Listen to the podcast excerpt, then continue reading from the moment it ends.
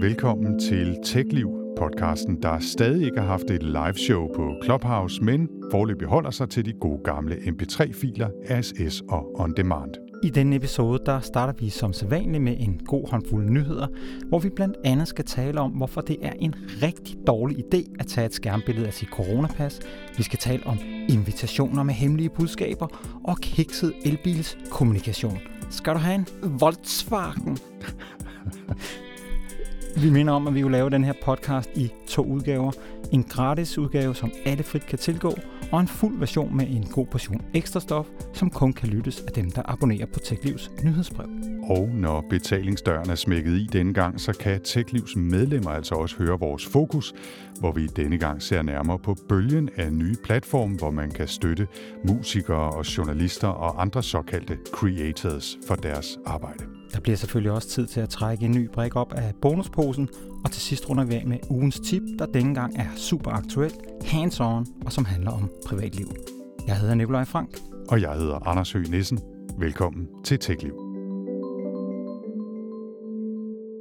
Men Nick, før vi går i gang med øh, ugens nyheder, ikke, så skal vi jo faktisk sidde her i fællesskab og være taknemmelige over, måske at verden ikke er gået til i et øh, atomragnarok. Okay, og hvorfor er så det lige? Det var fordi, der her forleden kom en, øh, et lille tweet, som lød sådan her.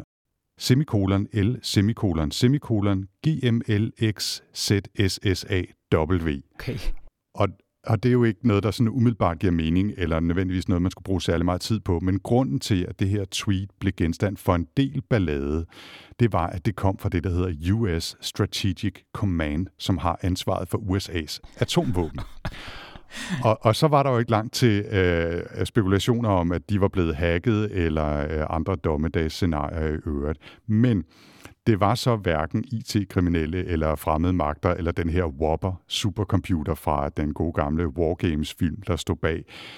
I stedet fandt øh, journalisten, der hedder Michael Talen, eller Michael Talen, jeg ved faktisk ikke, hvor han er fra, men han fandt ud af, at den her kryptiske besked fra Strategic Command faktisk var en, øh, noget meget hverdagsligt, og en uheldig konsekvens af, at man åbenbart også i USSC arbejder hjemmefra en gang imellem, også selvom man har ansvaret for USA's atomvåben, fordi ifølge talen her, så lader forklaringen til at være, at USCC's Twitter-ansvarlige har et øh, lille barn, som benyttede lejligheden øh, af, at han var væk fra sit keyboard til at sidde og slå ned i øh, tastaturet på hans computer, og så røg den her besked altså ud i den officielle Twitter-kanal. Ja, det var næsten heldigt, at han var så lille, at han ikke kunne stave, ikke? Altså, ellers så kunne det jo være gået helt galt. ja, eller at den Twitter-ansvarlige sidder derhjemme med den store røde knap, som øh, launcher alle raketterne, så kunne det selvfølgelig også hurtigt være gået galt.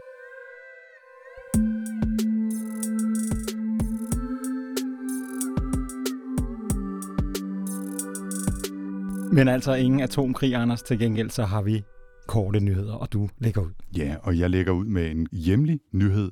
Det blev nemlig annonceret forleden, at det gamle observatorium på Østervold i København i fremtiden skal danne rammen om noget meget mere moderne, nemlig et såkaldt pionercenter for forskning i kunstig intelligens, og det forventes at åbne i slutningen af i år, altså her i København. Centret skal dog etableres som et samarbejde mellem andre universiteter, også uden for København, Aalborg Universitet, Aarhus Universitet, DTU, og så ITU og Københavns Universitet. Og så skal det ledes af en amerikansk AI-forsker, der hedder, ja, enten hedder han Serge Belangi, eller også hedder han Serge Belangi. Det ved jeg simpelthen ikke, men han er i hvert fald øh, afsindig dygtig og meget afholdt og har øh, lavet en hel masse AI-forskning de sidste 20-25 år. Serge, som jeg nu bare vil kalde ham, og hans øh, kolleger, de får godt 350 millioner kroner i ryggen fra Danmarks Grundforskningsfond, Novo Nordisk Fonden og Carlsbergfondet og Willumfonden og Lundbæk-fonden, og det er jo altså en rimelig slags penge, må man sige. Udover at de selvfølgelig skal forske i hvad kan man sige, hårde discipliner som machine learning og deep learning, så skal de også fornuftigt nok arbejde en masse med etiske aspekter af kunstig intelligens, og hvordan man designer teknologier, der er bygget på kunstig intelligens, så de giver mening og værdi ude i hverdagen hos de mennesker, der bruger dem. Og så får Serge i øvrigt sit eget laboratorium, hvor han skal øh, arbejde med computer vision, som er hans særlige forskningsfelt. Og det lyder super spændende, og jeg er meget nysgerrig på at se også på den lidt længere bane, om det er noget, der gør, at vi her i Danmark måske kan tage kampen op med supermagterne i USA og Kina. Eller bare tech-giganterne, som sikkert uh, smider større beløb end 350 millioner efter deres uh, kunstig intelligens. Det er, det er frokostbudgettet for dem, ja. Spændende tiltag. Mm-hmm. Så skal vi videre til en slags servicemeddelelse til dem, der plejer at følge med i de store tech-firmaers konferencer. For ligesom sidste år, så bliver dette års events fra Microsoft, Google og Apple rene online events, og altså uden fysisk fremmøde. Så selvom man særligt i USA er temmelig langt fremme i det her vaccinationsprogram, så er der altså ikke nogen af dem, der ønsker at tage nogle chancer for at skabe sådan en superspreder-event. Google, som faktisk i øvrigt ikke holdt nogen sidste år, de aflyst helt sidste år, de har oplyst, at deres Google I.O., hedder deres udviklerkonference, den finder sted fra den 18. til den 20. maj. Microsofts Build-konference, den kommer til at løbe staten ugen efter, fra den 25. til den 27. maj, og Apples WWDC, den vil finde sted fra den 7. til den 11. juni. Men vi skal altså også lige kigge nærmere på en af de her invitationer til, øh, til, til, til de her events, fordi at de indeholder ofte sådan lidt kryptiske beskeder, som kan tolkes på mange forskellige måder af både fans og medier. Og på Apples invitation, der ser man den her gang sådan et emotificeret ansigt med en kvinde med briller på, og i de briller, der ser man flere af Apples app-ikoner vist på brilleglasset og inde i selve årets retina. Og det skriger jo, synes jeg, langt væk af digitale briller. Hvis det da ikke lige var fordi, at personen kigger på en bærbar computer, og det altså lige så vel kunne være et genskær fra computerskærmen, der spejler sig ind i brillerne. Ja, der bliver brugt rigtig meget tid jo på at analysere alt, hvad der kommer fra Apple øh, på invitationer til deres begivenheder for mærkelige, hemmelige kodebeskeder og, og meddelelser og tegn i sol og måne osv. Ikke? Og det her, det kunne jo godt være bare et lille Mimoji, som de hedder, de her emojificerede ansigter. Sådan et lille Mimoji-riff på sidste års WWDC, hvor Craig Federighi, han lige præcis åbnede sådan en, en uh, Mac og blev lyst op i ansigtet af skærmen. Men du mener altså, at uh, den her invitation er et bevis for måske lige frem, at Apple vil fremvise uh, digitale briller på WWDC? Altså, jeg tror faktisk ikke, at Apple vil lave sådan et stunt og bygge folks forventninger helt vildt op for så at sige, hø hø, der snød vi jer. Altså ligesom Volkswagen, som vi vender tilbage til om lidt. Jeg føler mig faktisk ret overbevist om, at Apple de har så brug for at få deres udviklere til meget snart at begynde at udvikle apps til briller. Og de værktøjer, som skal bruges til det, de vil altså altid blive præsenteret på en på udviklerkonferencen, den her WWDC. Jeg tror ikke, at man nødvendigvis kommer til at se, hvordan selve brillerne kommer til at se ud. Det kan være, at de viser sådan en lille øh, sneak peek, øh, men, men jeg vil blive meget overrasket, hvis de ikke kommer til at tale om briller, og i særdeleshed den bagvedliggende platform. Og derudover så har Apples direktør Tim Cook jo tidligere den her uge i et interview med Kara Swisher i den podcast, der hedder Sway, som New York Times udgiver, der har han bekræftet, hendes, altså hun sagde, spurgte ham ad, er AR en kritisk og vigtig del af Apples fremtid? Hvor han sagde, ja, det er det. For mig, der stinker det langt væk af, at der begynder at ske noget nu. Og der er altså en måned til, nej, undskyld, to måneder selvfølgelig, før vi får svar. Det er den 7. juni formodentlig, den keynote der, vi får mere at vide. Jeg glemmer det ikke, jeg holder dig fast på det. ja. Nu må vi se til den tid. På en helt anden note, så skal vi nu vinke farvel måske et lidt trist farvel i virkeligheden til en gammel kending fra Mobilland, fordi det sydkoreanske elektronikfirma LG har nemlig meddelt, at det nu er endegyldigt slut med at producere smartphones. De har forsøgt at sælge deres øh, underskudsgivende smartphone-division et stykke tid, men der er ikke nogen, der har meldt sig på banen som køber, og så lukker de altså fuldstændig for produktionen i stedet. Og det er jo faktisk ikke, fordi LG har ligget på den lade side gennem årene. De har lavet en masse øh, Android-baserede mobiltelefoner, og har eksperimenteret også med nye designs, og havde jo egentlig lovet, at de skulle komme med sådan en rollable, altså en udrullbar mobiltelefonskærm her i løbet af året, og de har også lavet en model, hvor man ligesom kunne dreje den ene skærm, så det lignede en slags øh, T i forhold til den anden skærm. Men uanset alle eksperimenterne, så er det ikke lykkedes at finde formater, som brugerne har synes var spændende nok. De har kørt med underskud i seks år og har aktuelt kun en markedsandel på cirka 2% på verdensplan, og det er jo ikke alverden. Og jeg synes faktisk personligt, det er en lille smule ærgerligt, fordi jeg var ret glad for den Nexus 5, som LG lavede sammen med Google for efterhånden mange år siden. Men altså, konkurrencen med Samsung og Huawei og OnePlus og Sony og alle de andre er blevet for hård, og så slog de måske også nogle skæve her de senere år. Så vi kipper med fladet for, øh, for LG og siger tak for kampen. Ja, men så kommer de til at lave nogle køleskaber og sådan noget i stedet for. Så. så måske laver de også en hårklipper, jeg ved det ikke, men altså, det er jo blevet store frisøruge for dem, der kan fremvise en gyldig første udgave af det såkaldte coronapas, som jo nu er klar til download på sundhed.dk. Det vil som bekendt sige, at hvis du har en negativ test eller er færdigvaccineret, så kan du få lov til at få klippet håret. Og det er der jo altså rigtig mange danskere, der gerne vil. Og øh, vi har også set tidligere i ugen, at folk har stået i lange køer for at blive testet og sådan noget.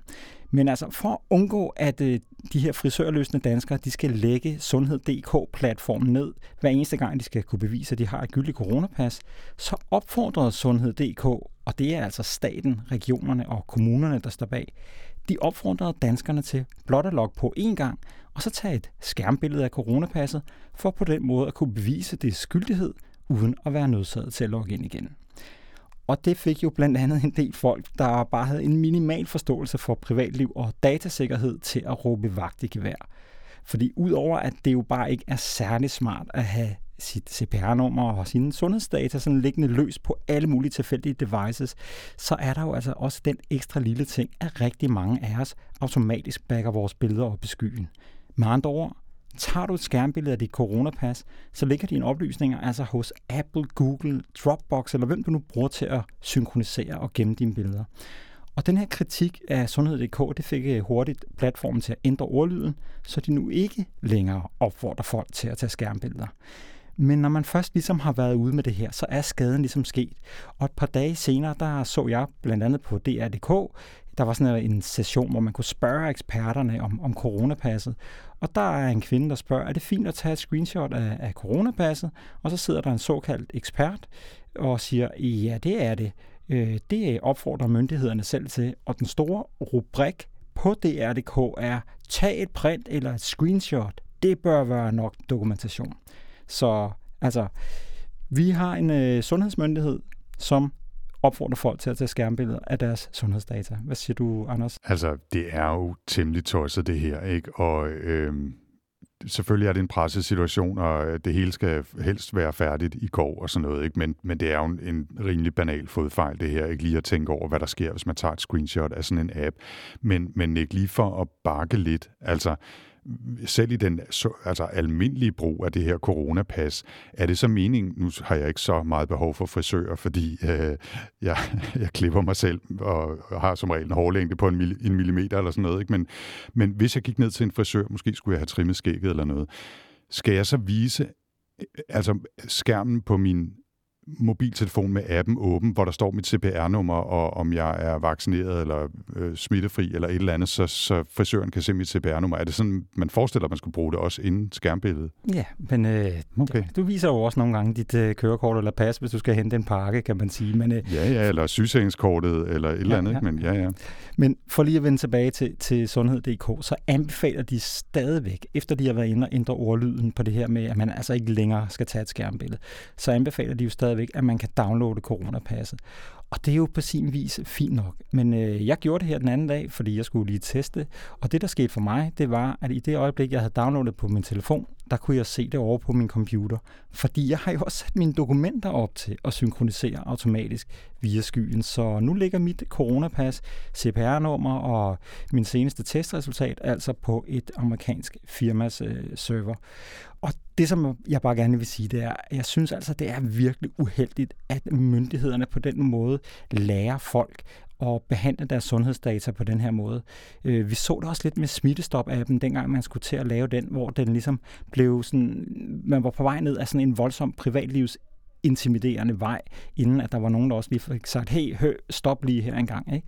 Og det er altså super vigtigt, at vi ikke lærer folk at omgås deres, deres data på den her måde. Jeg synes altså, den er så græld, at sundhedsmyndigheder anbefaler folk at, at, at omgås deres sundhedsdata, som er noget af det mest private, vi har på den her måde. Altså, det svarer altså lidt til, at Rådet for Sikker Trafik, de opfordrer til at køre bil uden sele, hvis man bare lige skal køre en kort tur. Ja, Apropos biler i øvrigt, så har øh, Volkswagen igen fristes man til at sige, skulle slås lidt med deres øh, kommunikation til omverdenen. Vi er jo temmelig øh, fascineret af elbiler her på TechLiv og har jo blandt andet dækket Volkswagens massive nye elbilsplaner, hvor de jo har tænkt sig fuldstændig at gå Elon Musk og Tesla i bedene med store batterifabrikker og øh, alt muligt andet. Og derfor bliver vi også lige nødt til at nævne øh, bilfirmaets massive selvmål i sidste uge, hvor de annoncerede, at øh, Volkswagens amerikanske afdeling helt officielt skulle ændre navn til Volkswagen, fordi oh, det er Nick, de gerne vil lave elbiler, ikke også? Volkswagen Vagen. Og vi troede jo, eller vi medierne troede, at det var en tidlig aprilsnar, øh, selvom den kom om onsdagen. Men firmaets PR-folk, de insisterede, nej, nej, det er alvorligt ment, og så er de jo så alligevel nu i gang med at køre baglæns så hurtigt, som, som gearet kan trække. Ikke? Jeg så en artikel på The Verge, øh, hvor de følte sig rimelig snydt af den her, og synes, det var meget dumt, og var meget kritisk over for Volkswagen, øh, som de stadigvæk er sure på over den her Dieselgate-skandal, hvor de jo snød med tallene for udledning fra deres, øh, fra deres biler. Ikke? Jeg synes mere af alt, det ligner en misforstået aprilsnare marketing manøvre, der stak af. Jeg ved ikke, øh, hvad du tænker. Øh, uanset hvad, så tror jeg, at øh, de nok holder fat i Volks Vagen lidt endnu. Ja, ja, det er jo sådan en, altså de har fået sindssygt meget omtale på det her, så på den måde så lykkes de jo med det, som de faktisk sat ud for at gøre, nemlig at få omtale af, at de nu er ved at rulle elbiler ud og har den første øh, klar i USA også.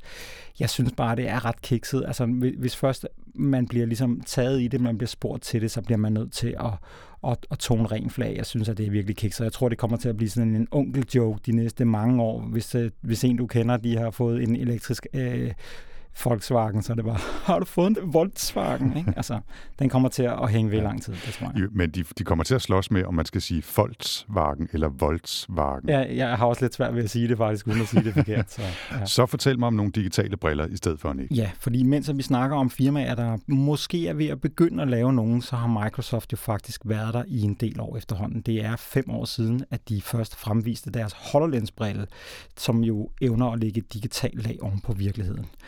Og nu har de her i den forgangne uge indgået en kontrakt med det amerikanske militær, hvor Microsoft skal levere 120.000 HoloLens headsets over de næste 10 år. Det er en kontrakt, som kan løbe op i godt 22 milliarder dollars, som svarer til omkring 137 milliarder kroner. Samtidig der skal Microsoft udvikle en tilhørende platform til brillerne, noget som det amerikanske militær kalder for et Soldier-Centered Design, altså et soldaterfokuseret design. Og det skal ifølge militæret gøre det muligt for soldater at kæmpe, øve sig og træne ved brug af en og samme platform. Og Anders, her der får jeg altså lige lyst til at tilføje sådan et lille format på den her, et, et ja-nej-format. Er det okay, at Microsoft, som jo normalt laver computer og software og server og sådan noget, at de ikke bare sælger det her hardware til det amerikanske militær, men at de udvikler en platform til det. Inden at du får lov til at svare, så vil jeg sige, at øh, Microsoft CEO øh, Satya Nadella, han har faktisk snakket om det her tidligere.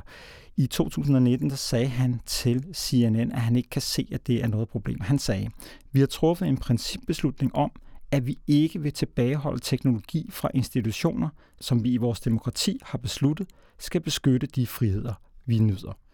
Hvad siger du, Anders? Før jeg svarer, så vil jeg gerne fortælle en lille anekdote fra min egen hverdag her. Ikke? Fordi øh, jeg lytter jo en milliard podcasts, og en af dem, jeg øh, lidt havde glemt, og så gik i gang med at lytte til igen for nylig, det er Wired's Gadget Lab podcast.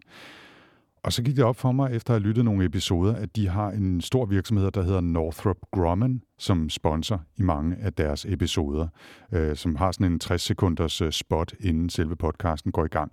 Og Northrop Grumman, som er meget svært at sige åbenbart, de er et firma, som har meget fokus på militæret, og de laver både droner og bombefly og militærkøretøjer og kommunikationssatellitter og software og sikkerhedsplatformer og alt muligt andet. Og det blev faktisk for meget for mig. Altså, jeg holdt simpelthen op med at lytte Gadget Lab igen, fordi jeg synes, det var så klamt, det der øh, overpatriotiske med marstrummer og fanfare, og vi beskytter amerikanerne og kæmper for frihed, og Northrop Grumman og alt muligt andet det, det smagte simpelthen ikke godt i, i munden på mig.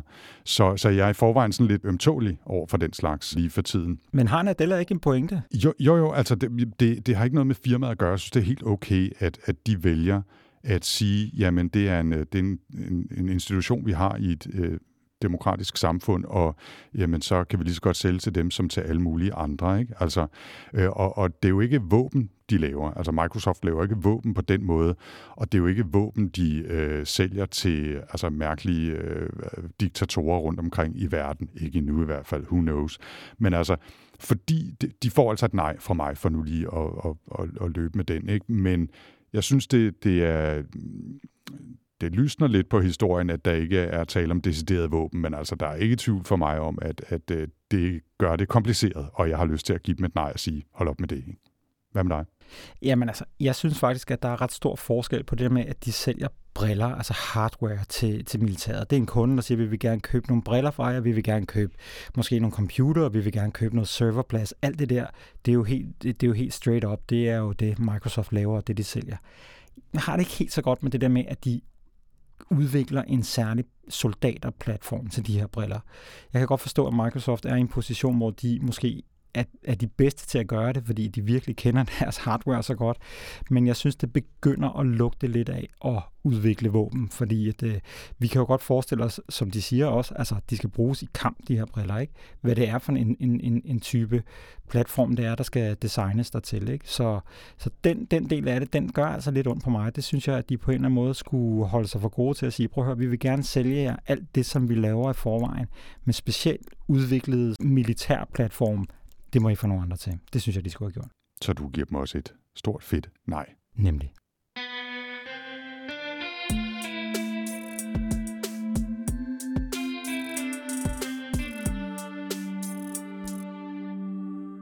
Og så er det blevet tid til bonusposen, og Nick, det er dig, der skal trække den her gang. Og øh, nu har du jo øh, de foregående episoder skamløst manipuleret med brækkerne i posen, så jeg vil gætte på, at der er en rimelig god chance for, at du denne gang helt, helt, helt tilfældigt kommer til at trække en udfordring.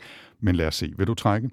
Ja, altså de er jo algoritmestyret, de der øh, brækker, der ligger nede i bonusposen, så man ved jo aldrig, hvad den udvælger. Men jeg trækker en brik nu.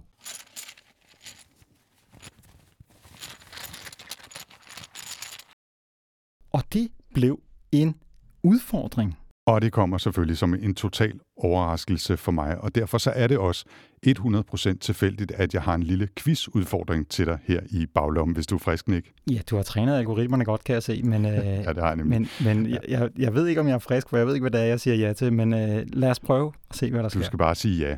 Jeg kan, jeg kan sige, at øh, vi jo lavede en lille bitcoin-quiz for øh, nogle episoder siden, hvor du klarede dig rigtig, rigtig godt. Så nu har jeg skruet lidt op for sværheden og er spændt på, om du også ved lige så meget om europæiske startups, som du ved om kryptovalutaer. Oh my god. Ja, men, men øh, det handler om europæiske startups, altså fordi jeg forleden faldt over en stor artikel øh, på det site, der hedder tech.eu, som faktisk er et glimrende site, øh, i øvrigt også med sin egen podcast, som har fokus på teknologi og især øh, iværksættere i EU. Og de har lavet en undersøgelse af europæiske tech-startups, som har fået unicorn-status her i 2021, altså de, øh, det første kvartal 2021. Altså at de har fået en værdiansættelse, som har rundet 1 milliard dollars, euro eller pund, for de har for skyld sat dem til at være cirka lige meget værd. Ikke? Mm-hmm. Og øh, jeg har fire, måske fem spørgsmål til dig, Nick, alt efter hvordan det går. Ikke? Øh, og de tager udgangspunkt i den her undersøgelse af nye indjørninge firmaer fra 2021. Er du frisk? Det kan godt være, at jeg får brug for et par valgmuligheder. ja, der, der kommer et par stykker. Det er godt. Okay, spørgsmål nummer et. Hvor mange nye unicorns tror du, at undersøgelsen fandt, altså firmaer, der var blevet unicorns her i 2021? Var det, og du får fire valgmuligheder, var det 9, 17, 27 eller 50 lige ud? Vi snakker i 2021. Ja. Det må være 9.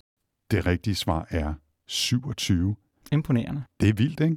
Ja. At der er kommet 27 nye til i løbet af det første kvartal 2021. Det kom som en overraskelse for mig, men de siger også Tech EU, at, at, øh, at markedet er øh, rimelig hit øh, for tiden. Ikke? Så. Vildt. Den fik du ikke, men der er nogle spørgsmål flere og, og samle æren op igen på. Ikke? Nu er, øh, sjovt nok, Israel er jo ikke et EU-land, men de er alligevel med i undersøgelsen, og de er topscorer. Okay, hvis du havde haft dem med, så ville jeg have gættet på 27. altså, amen, seriøst, de er, de er virkelig fremme i skoene. Det er de nemlig. De topscorer med otte firmaer. Mm-hmm. Men der er to lande i det rigtige EU, havde jeg nær sagt, som deler andenpladsen med fem nye unicorns hver. Og nu får du altså ikke noget at vælge mellem. Du skal gætte på, hvilke to lande det er, der har fået fem nye unicorns i 2021. Og siger vi europæisk, vi siger ikke EU-lande, så hvis man er et Brexit-land, så tæller man som et europæisk land? Korrekt. Okay, så gætter jeg på Brexit UK som det ene af dem. Det er rigtigt. Og så får jeg lyst til, altså logikken tilsiger jo, at det skulle være et stort land, så at det muligvis for Tyskland, men jeg får på en eller anden måde lyst til at jeg havde lyst til at sige Sverige, men nu siger jeg Tyskland. Det er rigtigt. Sådan. England og Tyskland, det er rigtig godt. Flot. 1-1 står det så. Altså, med mindre man tager det med Israel med. Det er blevet tid til det tredje spørgsmål, Nick. Og øh, du skal ikke forsøge at tale udenom. Der er på listen over nye unicorns her fra 2021 også et enkelt dansk firma. Men hvilket firma er det? Og jeg får ingen valgmuligheder? Ikke det, der ligner. Mm. Uh. Jeg... Jeg, jeg, kan godt, jeg kan godt give dig et tip. Jeg er næsten sikker på, at du har brugt det. Hvis ikke som, som aktiv bruger, så som læser, om jeg så må sige. Okay, så mm. som læser. Det er i hvert fald 100% sikker, at du kender det her firma og deres mhm, tjeneste. Mm-hmm. Mm-hmm. Og deres tjeneste, en læsetjeneste. Ah, det ah, ved jeg ikke. Ah, okay, kunne det, kunne det være sådan noget over i Mofibo? Nej, det ved jeg sgu ikke. Jeg, du skal ikke, du skal ikke ja, øh, øh, hænge dig i, at jeg sagde læse. Du har okay, været inde på godt. deres site og læse noget okay, af det, de tilbyder. Okay. Jeg, jeg melder pas. Jeg er simpelthen okay. lige blank her. Jeg, jeg synes, at jeg lige for nylig har læst om et dansk firma, der har taget en kæmpe stor investering, men jeg melder hvis, pas. Jeg, jeg, du får lige et, et sidste tip, og så kan du komme med et gæt, ikke?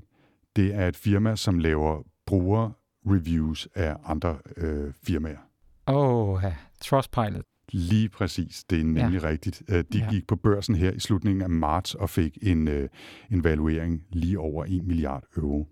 Mm-hmm. Og det er jo ganske flot, må man sige. Mm. Og jeg kan fortælle dig med sikkerhed, at da jeg var på Trustpilot sidste gang, der var en del af brugerne rigtig rasende, og lidt færre af dem var meget positive. Ja, det, det lyder rimeligt. Spørgsmål 4 det er sådan lidt, det er lidt mere, skal vi sige, åbent. Det er jo altid øh, en udfordring at finde på gode navne til en ny virksomhed eller et nyt produkt, især hvis den også gerne skal signalere lidt om, hvad virksomheden laver. Så nu får du, og det er decideret ondskabsfuldt det her, nu får du tre navne fra listen, og så skal du komme med dit bud på, hvad den startup så beskæftiger sig med. Eller i hvert fald inden for hvilken branche de arbejder. Er, er du med på den? Mm-hmm. Den første øh, virksomhed kommer fra Østrig og hedder Bitpanda. Hvad tror du, de laver? Ej, jeg tror, at de laver noget med kryptovaluta. Det er fandme rigtigt. Hvordan vidste du det? Jamen, Bitpanda, det lød bare sådan. det er godt gået. Okay, der er her et uh, tysk firma, som hedder Gorillas. Hvad tror du, de laver? det er nok ikke årskort til zoologisk have. til, til Barnhof Zoo? Øh, ah, det, jeg ved det, jeg, det, jeg ved det ikke. Jeg, jeg, jeg, jeg, jeg melder pas. Nej, det er også, det, det, det kan man ikke gætte. Det er en, øh, en delivery service, altså en udbringningstjeneste, okay, ja. der hedder Gorillas. Det kunne man næsten have sagt sig selv, ja. Ja, måske, jeg ved ikke. Jeg synes ikke, det er helt oplagt. Så er der, nu har jeg så været over at grave i Israel igen. Ikke? De har et uh, firma derovre, der hedder Papaya Global. Hvad tror du, de laver? Altså, hvis det er Israel, så må det bare have med kunstig intelligens at gøre. Men jeg ved ikke, om, ja. vi, skal, om vi skal være mere detaljeret. Og lidt mere detaljeret må du måske gerne være. Og her giver jeg så et lille bitte tip og siger, i stedet for papaya, så siger jeg papaya. Okay, ja, en eller anden betalingsløsning. Betalingssoftware. Ja, det er lige præcis rigtigt. Det er en startup, nu siger jeg lige på engelsk her, en AI-based platform that automates a lot of work and removes much of the manual activity that comes out of trying to right-size a lot of legacy pay payroll products. Altså, det er sådan noget med betalingsløsninger og lønningssystemer i firmaer. Ikke? Men AI var blandt de første fire ord, der var i beskrivelsen af dem, lagde jeg mærke til. Ja, lige præcis. Så du får et halvt point der. Ikke? Så jeg, jeg synes faktisk, du er sådan på sådan en 50-50 ja. øh, igennem den her, øh, den her lille quiz. Vil, du have, vil du have det afgørende femte spørgsmål så, eller vil du bare hvile på laverbærene? Det er op til dig. Åh, lad os tage det, så, så kan jeg altid klippe det fra, hvis jeg svarer forkert. Fedt. Og så går vi direkte til en skiller, hvis, øh, hvis du svarer forkert. Det, det kan vi jo regne ud, hvad der var, der skete. Okay, det femte spørgsmål, bonusspørgsmålet, det afgørende spørgsmål, tiebreakeren, er, hvilken industri eller branche tror du, at flest af de her nye 27 unicorns for 2021 kommer fra? Nu får du nogle valgmuligheder. Er det delivery, altså udbringning? Er det e-handel? Er det fintech? Eller er det sikkerhed? Oh, jeg, jeg får virkelig lyst til at sige udbringning, fordi det bare vokser og vokser og vokser så meget, men der, hvor der er gode penge, det er så i fintech. Så det siger jeg fintech. Sådan. Det fik lov til at blive. Øh, du svarede nemlig fuldstændig rigtigt, og har altså nu tre rigtige i den her quiz. Det er fornemt. Tillykke til dig. Du vandt igen. Tusind tak.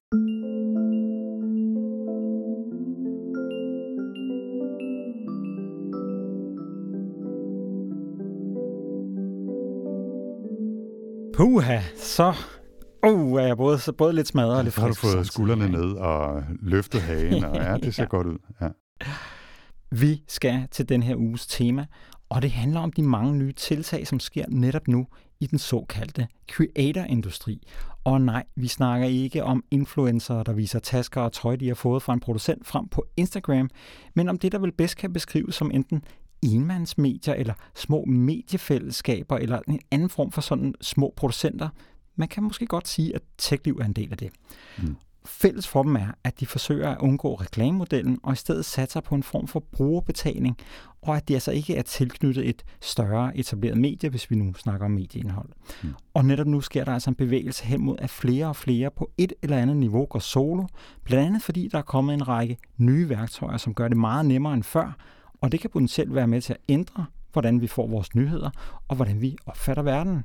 Vi starter med en lille rundtur i lyduniverset, hvor Clubhouse jo ser ud til at have fået alvorlig kamp til håret.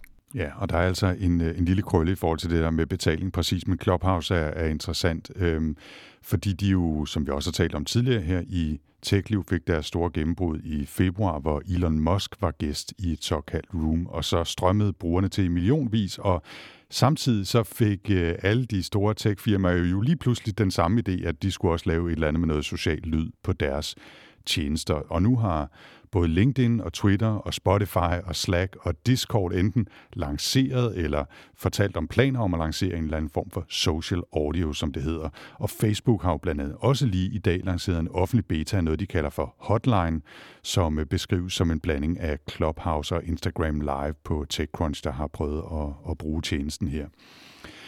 med den konkurrence, der er Clubhouse så gået i forsvarsmode, og de har lanceret, det er så her krogen er, til det med creators, de har lanceret øh, en mulighed for at lave betalinger direkte ind i appen. Så hvis du følger en, en creator, som laver Clubhouse-sessioner inde i Clubhouse-appen, så kan du altså vælge at donere et beløb til dem, en slags øh, digitale drikkepenge, kan man sige. Ikke? Det er i første omgang et forsøg, og det er altså ikke en betaling for at lytte med, men altså lige præcis en, en donation, fordi man er glad for det, de laver, og gerne vil have, at de fortsætter med det. ikke.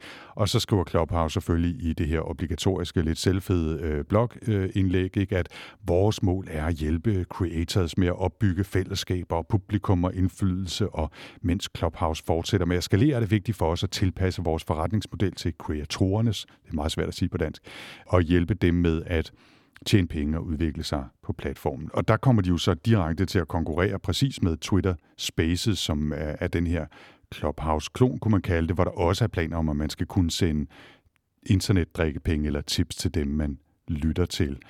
Nogle af de andre platforme, som har tilsvarende løsninger på vej, de har ikke helt de her betalingsservices øh, integreret, men, men der er ikke nogen tvivl om, at social audio og i virkeligheden også betaling for den type indhold er stort. Ja, altså man kan sige, uh, Clubhouse, øh, lige, det er altså en af de udfordringer, de har, det er jo det der med, at det hele det foregår live, og når det så er slut, så er det slut, og på den måde, så bliver det måske også sådan lidt svært at gøre det til, en, til, en, til en betalingsplatform. Og der ved jeg for eksempel, at Spotify, uh, de arbejder med, og Facebook gør det også med, at man skal kunne gemme optagelserne og bruge dem bagefter, og lur mig, om Clubhouse ikke også ender der på et eller andet tidspunkt, fordi at det bliver så svært, hvis man, hvis man kun kan, kan tippe til, til nogen, man kan sidde og høre live live.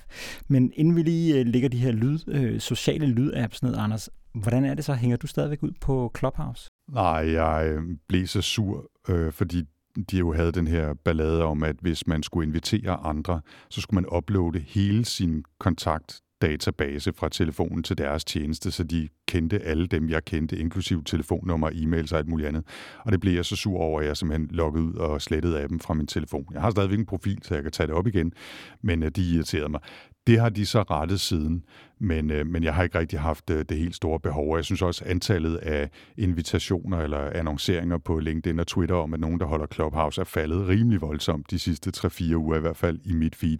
Men Nick, jeg, jeg fik faktisk tidligere i dag øh, en idé til et projekt, der vil passe virkelig godt på Clubhouse. Mm-hmm. Så jeg var lidt fristet, men da jeg tænkte mig lidt om, så tænkte jeg, at vi, har, vi sidder jo lige præcis og fortæller om, at der nu dukker en million andre platforme op, som kan noget tilsvarende. Så jeg tror lige, at jeg trækker den lidt og ser, hvad de kan tilbyde, før jeg lancerer mit, øh, mit nye projekt et eller andet sted. Ja, hvad med dig? Det er sådan en cliffhanger, eller hvad? Som vi, ja, det er en cliffhanger, lige ja, præcis, ja. ja. ja. Mm. Jamen altså, jeg har heller ikke lyttet med på Clubhouse siden de allerførste dage. Jeg har fået de her konstante notifikationer mange gange om dagen siden, og lige netop i går aftes, der slog jeg dem altså fra. Mm. Så øh, jeg har stadigvæk appen, men jeg bruger det faktisk ikke. Så. Men lad os lige komme videre nu fra, fra Clubhouse ja, ja. Og, og komme op på sådan lige en lidt større klinge i forhold til det her med, med betaling til, til creators. Fordi at lyd er jo altså bare en meget lille del af det. Et af de firmaer, der for alvor har været med til at definere den her form for økonomi, det er det firma, der hedder Patreon. Og Patreon er jo kort fortalt sådan en platform, hvor, det, hvor man kan få sine fans eller følgere til at betale for sit indhold, uanset hvad man producerer. Og det kan altså være alt fra bøger, musik, nyhedsindhold eller podcast, og i virkelighedens verden er det faktisk kun fantasien, der sætter grænser for, ja. hvad, man kan, hvad man kan tage penge for. Ja, jeg, jeg bryder lige ind her bare for at dele igen flere personlige anekdoter. Jeg støtter faktisk flere ting via Patreon. En af tingene er den øh, podcast, der hedder Daily Tech News Show, som er virkelig solid dækning af, af nyhedsverdenen, måske med et amerikansk fokus, ikke? men altså absolut værd at støtte. Og så i den lidt mere kuriøse afdeling, så hørte jeg for nylig historie om en, øh, en amerikansk, hvad kan man kalde, musiker og storyteller, som hedder John Roderick, som laver en masse podcast, som, som jeg lytter. Og øh, for at gøre en lang historie kort, så var han øh, for nylig involveret i noget, øh, sådan noget øh, Twitter, social media ballade, hvor han ligesom følte, at han blev nødt til at lukke alting ned. Og for at være sikker på ikke at miste al sin indtjening via annoncer på forskellige podcasts osv., så, videre, så lavede han simpelthen en, en, en Patreon-profil, hvor man simpelthen bare kan støtte ham og hvad han laver. Hvad enten det er, at han lægger billeder op, mm. eller skriver små historier, eller øh, producerer sin podcast, eller øh, spiller musik, eller hvad han nu gør. Og der fortalte han faktisk ret åbent om, at han i løbet af de første tre dage, der havde han donationer på omkring, jeg tror det var 11 eller 12.000 dollars om måneden. Det var altså en okay, solid mm-hmm. månedsløn at hive hjem. Den kan jo så forsvinde igen i morgen, eller falde til 1000 dollars, eller et eller andet. Ikke? Men så længe han ligesom holder gryden i kog ved at give mm. noget til sine followers der, så, så er det altså en rimelig solid økonomi. Måske nemmere for en amerikaner, der i forvejen har en platform, end for mange andre. Ikke? Men altså, sådan er det jo med de der ting. Ikke? Det tror jeg også, det er. Og så, man mm. kan sige, en af de ting, som Patreon også har været med til, det er også det, som vi lidt kender fra crowdfunding. Det er det, det, det der med at etablere den her differentierede betaling, altså det, som kaldes tiers. Og det vil sige, at man kan betale forskellige beløb, og ikke ligesom for eksempel med TechLiv, der koster det det samme for alle ligegyldigt hvor mange penge man har. Men der kan man altså, øh, nogle gange så får man måske en anden personlig takkemail, eller man får nævnt sit navn i show notes på en podcast eller et eller andet, hvis man betaler et, et større beløb. Men det, der er meget sjovt lige her, og når vi også lige nævner Patreon, det er, at det er altså ved at blive temmelig big business. I en netop overstået investeringsrunde, der har Patreon fået en indsprøjtning på 155 millioner dollars, og firmaet er nu vurderet til at være 4 milliarder dollars værd. Så det er alligevel øh, rimelig imponerende, vil jeg sige. Ja, det må man sige. Ja. Og de her platforme, de bliver altså flere og flere, og et af tidens mest omtalte, det er den her nyhedsbrevsplatform, som hedder Substack.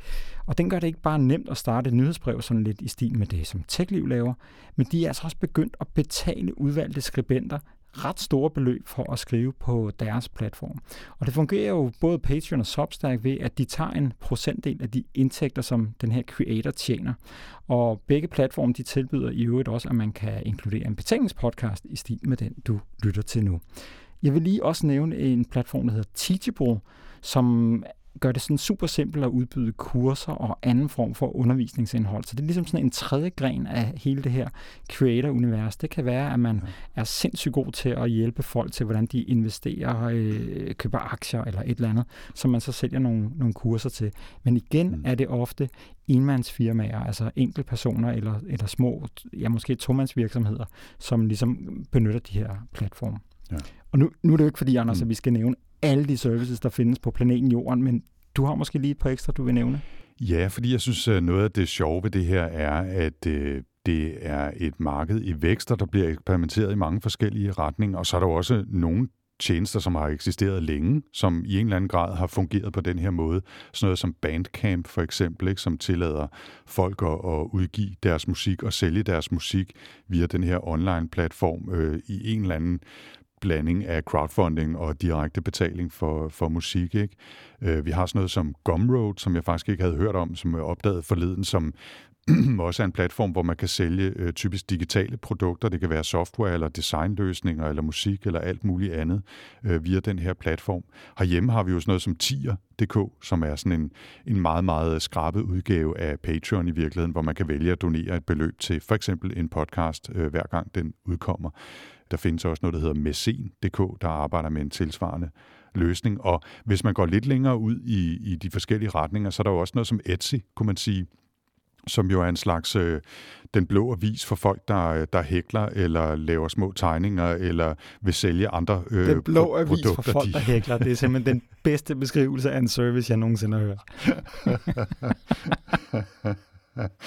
ja, men, men, øh, men det er jo virkelig også en creator-platform, øh, ikke, hvor man bliver støttet direkte ved, at folk køber øh, det, man laver. Ja. Øh, så er der det, der hedder Fiverr med to R'er til sidst, som, hvor, hvor man tilbyder en tjeneste, og så bliver betalt et eller andet øh, beløb for for eksempel at designe et nyt logo, eller skrive en tekst for nogen, eller den slags. Ikke? Det vil sige, vi har altså en række værktøjer, som man kan benytte til at starte sin egen lille business nu, og de bliver altså flere og flere hele tiden. Ikke? Og det er jo altså, som vi lige har været igennem, det, man, man kan virkelig lave mange forskellige ting.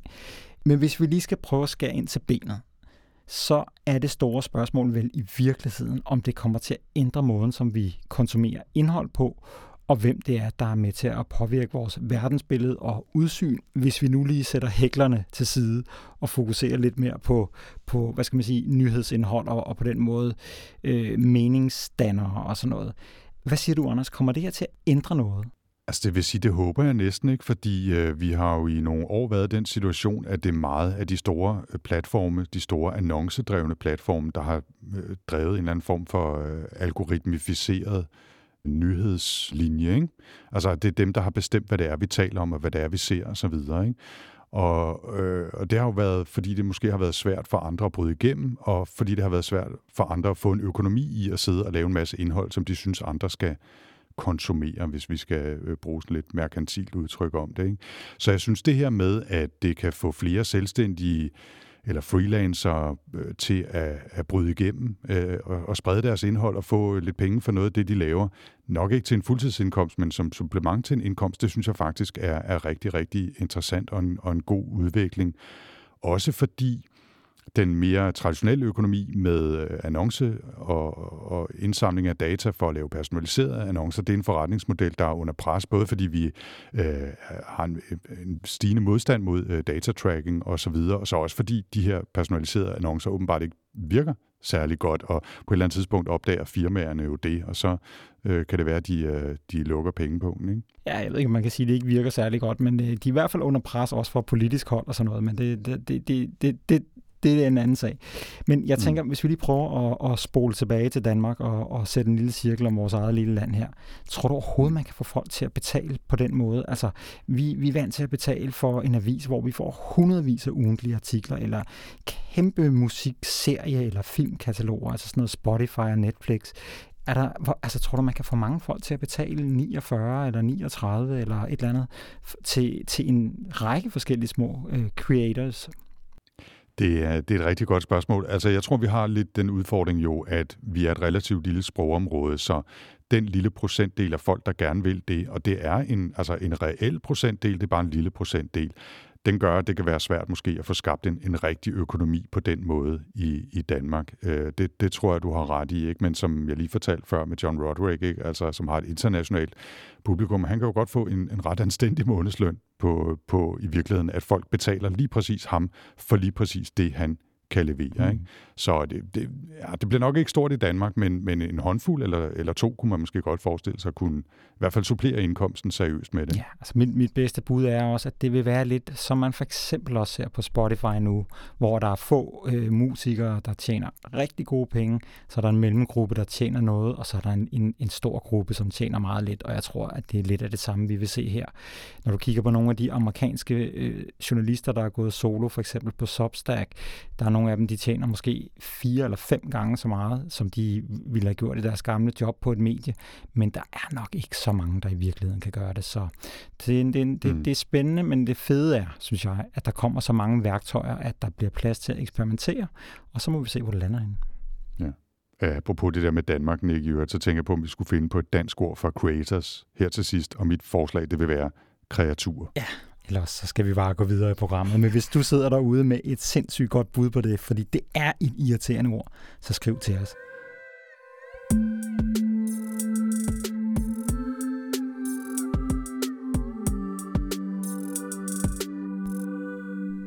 Vi nærmer os afslutningen, men vi skal jo lige have et tip med også. Og Anders, du tipper.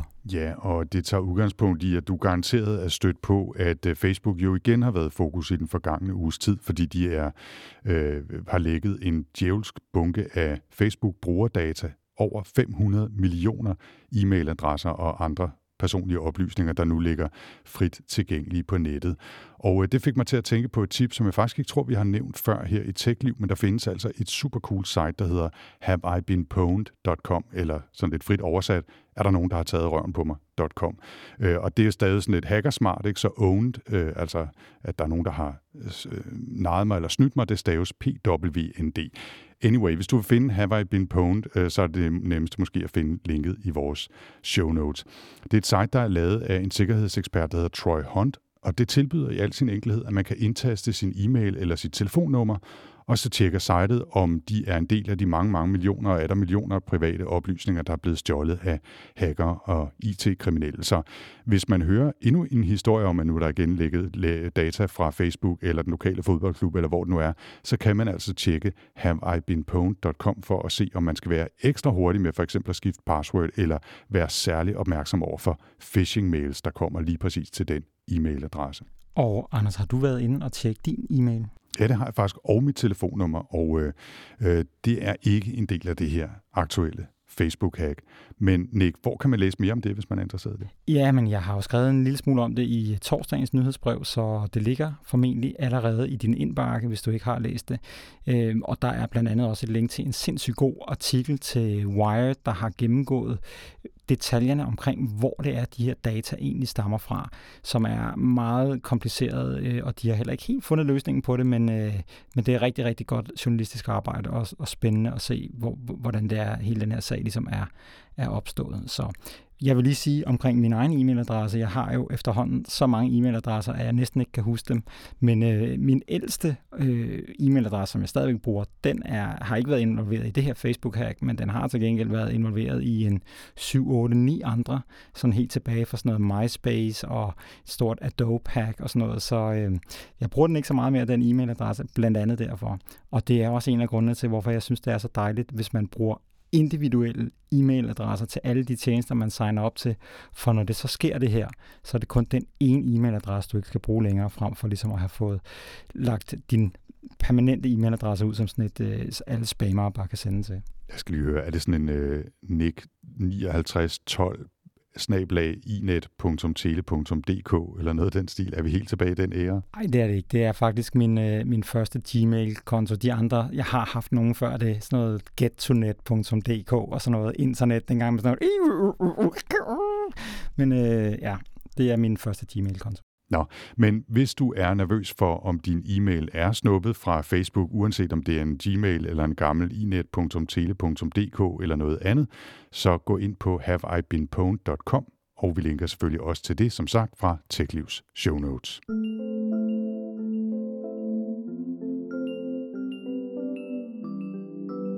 Og med det er vi nået slutningen af denne udgave af TechLiv podcasten med en solid blanding af militær hardware, kreaturer, startups og CPR-nummer. Vi håber, at du er glad for, at vi supplerer nyhedsbrevet med en podcast. Det har jeg en fornemmelse af. Der er flere, der har skrevet til os, og de er super glade for det. Og det er vi rigtig glade for, at I er glade for. Men vi vil være endnu gladere, hvis I vil sprede ordet til alle de tekniske folk, som I kender derude, fordi at vi har brug for endnu flere, der lytter til TechLiv. Skriv endelig til os også, hvis du har spørgsmål eller kommentarer, enten på Twitter eller ved at trykke reply på et af de nyhedsbreve, vi sender til dig. Tilbage er der bare at sige, at TechLiv-podcasten vender tilbage igen om 14 dage, lige her i din afspiller. Jeg hedder Nikolaj Frank. Og jeg hedder Anders Høgh Nissen. Vi høres ved. Tak for denne gang.